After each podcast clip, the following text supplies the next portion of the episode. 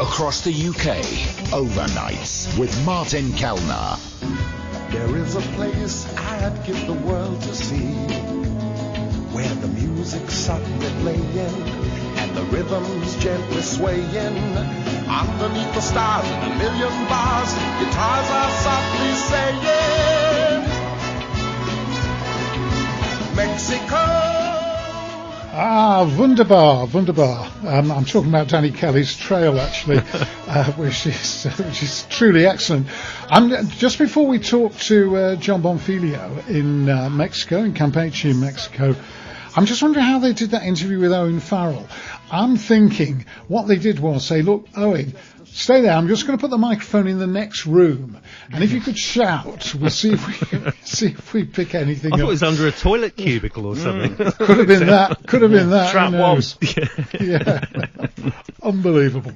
Uh, righty ho, let's talk to uh, Jon Bonfiglio now, find out what's going on in uh, in Latin America. Jon joins us from Campeche in Mexico. Uh, Jon, thanks uh, ever so much for joining us. Hello, hello. hello, hello. It did a little bit. Uh, now, for, for those of you who don't know the background to this story, uh, Pablo Escobar, the notorious uh, drug trafficker, drug baron, if you like, um, brought loads. He, he set up a menagerie with uh, hippopotamuses, loads of hippos, now known as the cocaine hippos. Um, and you have a bit of an update. We haven't spoken about for for quite a while, Jon, but you have a, a wee bit of an update.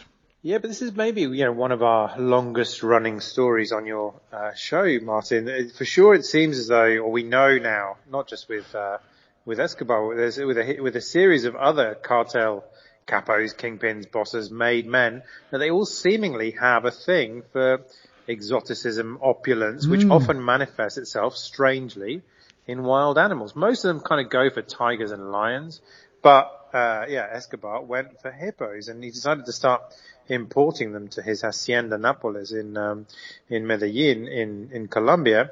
And then, of course, what happens with these things is, you know, uh, people's histories and fame they rise, they fall. But if you've got some hippos, when you fall from grace, then those hippos tend to be a little bit hard to to catch and negotiate. And the demise of Escobar led to many of these hippos escaping and obviously predictably reproducing in the nearby Magdalena River generating something of a problem. And over the, the, the, last generation, the authorities have tried to deal with it in a particular, in a wide variety of ways.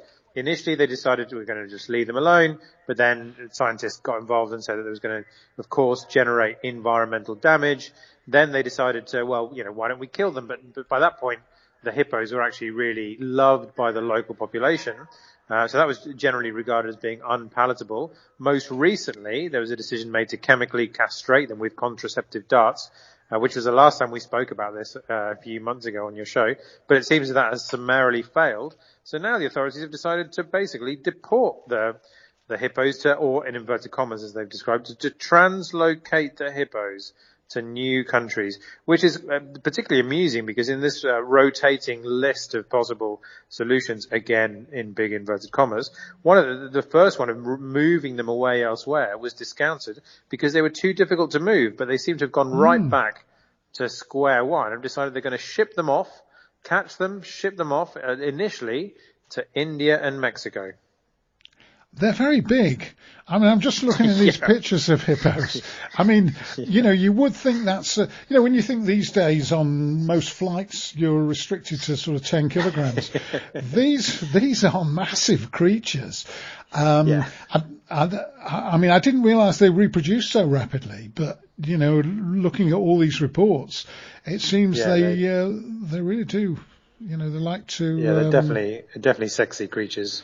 Uh, they are sexy they- creatures. They're, Well, and also it's interesting because when you when you when you you know we talk about uh, as sometimes happens, you know, the biggest rodent and stuff like that. You know, that's a, that's a particular topic of conversation. When you talk about the biggest hippos, it's a whole different kettle of fish. And one of the reasons why they yeah why they generate this environmental damage is because they are basically prehistoric creatures because they plow through landscapes.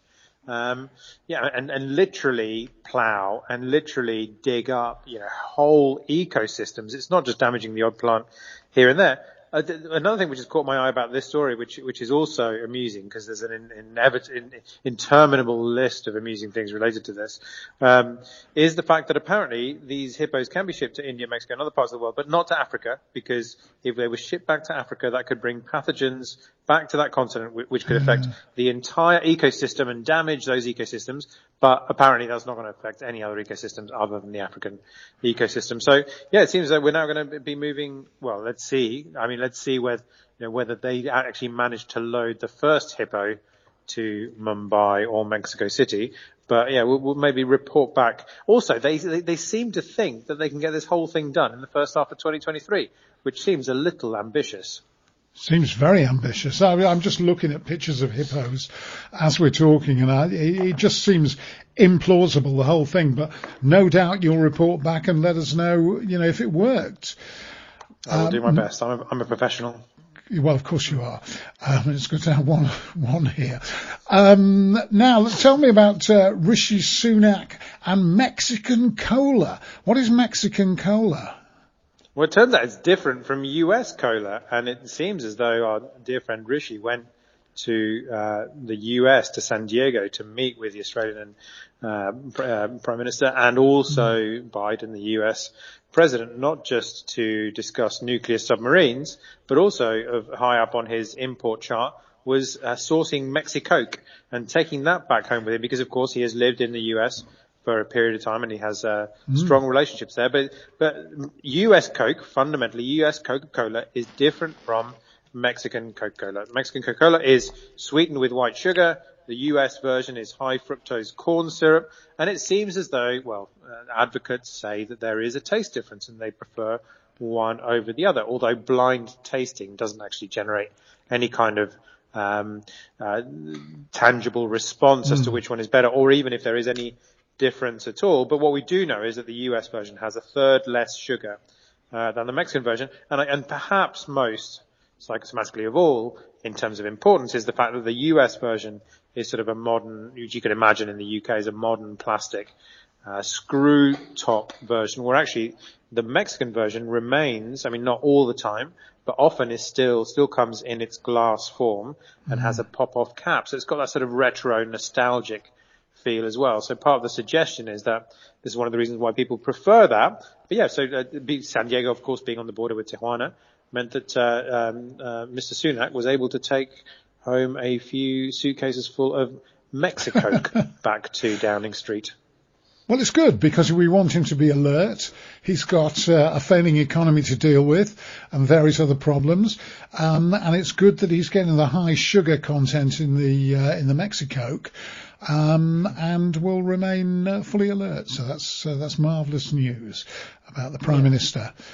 Um, now, um, let's go into uh, Latin American folklore because we were talking um, a week or two ago, weren't we, about uh, what was it, Aluxes or Aluch? Aluxes, the Aluxes. yes. So to, just remind me, what about the Aluche? So this was the Mexican president Andrés Manuel López Obrador who, uh, who tweeted an image of what he said was an aluche, a sort of a, a jungle forest sprite that generally are unseen. Oh, yeah. But it got, and then you started, it's, it's actually your fault, Martin, because then you yes. started talking about goblins, goblins and goblins, trolls yeah, and ogres and stuff.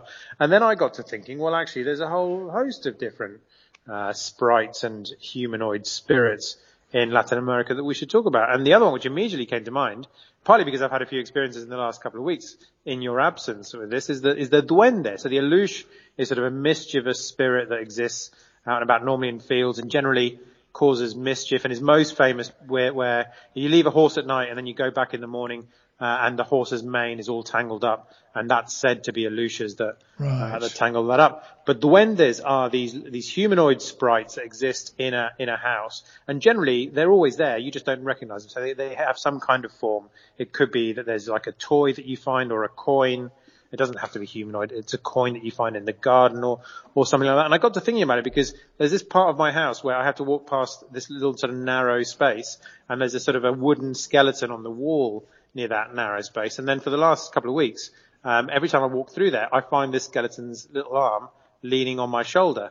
And I've got to thinking, well, is that, is it, am I imagining it? Is it too tight space? But there, there's definitely a little wooden skeleton arm that, you know, rests on my shoulder every time I pass through there. And then I started thinking, well, maybe this is the window of, of the house that is trying to alert me to something. But they are very specific housebound, um, spirits that are, that, that, that look after a sort of domesticated space and that would coexist uh, with you. Apparently also, they uh, they smell like grass, uh, which is uh, un- unusual. Unlike unlike ghosts uh, that smell like toast, famously. I didn't know that.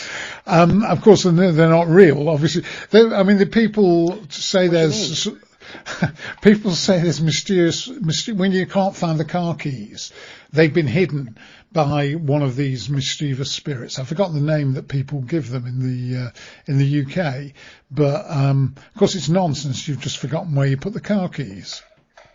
To be honest, very cynical. I think that's a deeply cynical outlook, Martin. Probably is, probably is. Uh, a bit, a little bit of sport. Uh, Pele swapped shirts with uh, lots of players uh, during his career. But tell me about this uh, shirt swap uh, with the Scotsman Alex Pringle. Tell, tell me about yeah. that amazing. I mean, have you ever heard of the of the Scots footballer Alex Pringle before? I certainly hadn't, but it's it's hit the the news a little bit recently because uh, there's a whole series of Getty images that have been released in this surprise friendship and relationship that uh, that Pele had with the Scotsman Alex Pringle, who in the 70s was unable to make it into the first team at Hibs, and then he got this this offer from this scout who said, come along and play in what was, you know, now MLS, but at the time was the hmm. North American Soccer League. So he crossed, uh, crossed the, wa- the, the, water and signed for what was then the Tampa Bay Rowdies and, and played for hmm. them in the late, um, in the late 70s. And at the time, I mean, it's easy to forget, of course, because the league came a cropper in the mid 80s due to the financial crash of the of the time. But it's easy to forget at the time that it, it was full of the world's biggest stars. Your your Beckenbauer, your, mm, your yeah. your, your, George Best, and of course your Pele with New York Cosmos. And also not just the fact that those those stars were over there, but the attendances and the uh, and the fandom in in the US in the in the uh, 70s and 80s was huge. New York Cosmos averaged 28,000 in attendance throughout the time they they played for that 15 year period. But Pringle and Pele had this ongoing um, rivalry, I guess, between uh, between Bay and between uh, New York, which has now been uh, shared and celebrated in this series of, of photographs, which uh, relate in particular to this shirt swap that uh, that took place with them. But they played against each other scores of times, and certainly one of those you know really forgotten stories from uh, sporting lore, which occasionally is, is is worth remembering. Pringle. Uh, now still lives in, in Florida. He never went back. He apparently returns, tries to return uh, to Scotland once a year or so, but he is now in his 70s and living in, in Florida and just recounting occasionally these incredible stories of his of his rivalry with the world's finest footballer. Yeah, I mean there were some fantastic players in uh, in what wasn't the MLS, but was uh, American soccer in those days. Uh, and you still see some of those George Best goals that he scored, uh, just for, I mean, admittedly not against the uh, greatest opposition, but absolutely phenomenal to watch. Uh, Poltergeist is the um, UK equivalent of Duendes, I would have said. That's more or less the same sort of thing, isn't it? I'll ask my duende if he's a poltergeist, and, and I'll let you know what he do, what do. his reaction is next Friday. Well, bless you for that. We'll talk next Friday. Thanks uh, ever so much, uh, Jon. Do appreciate it. No problem. Take care. There we go. Jon Bonfiglio, top man, joining us from uh, Campeche in uh, Mexico.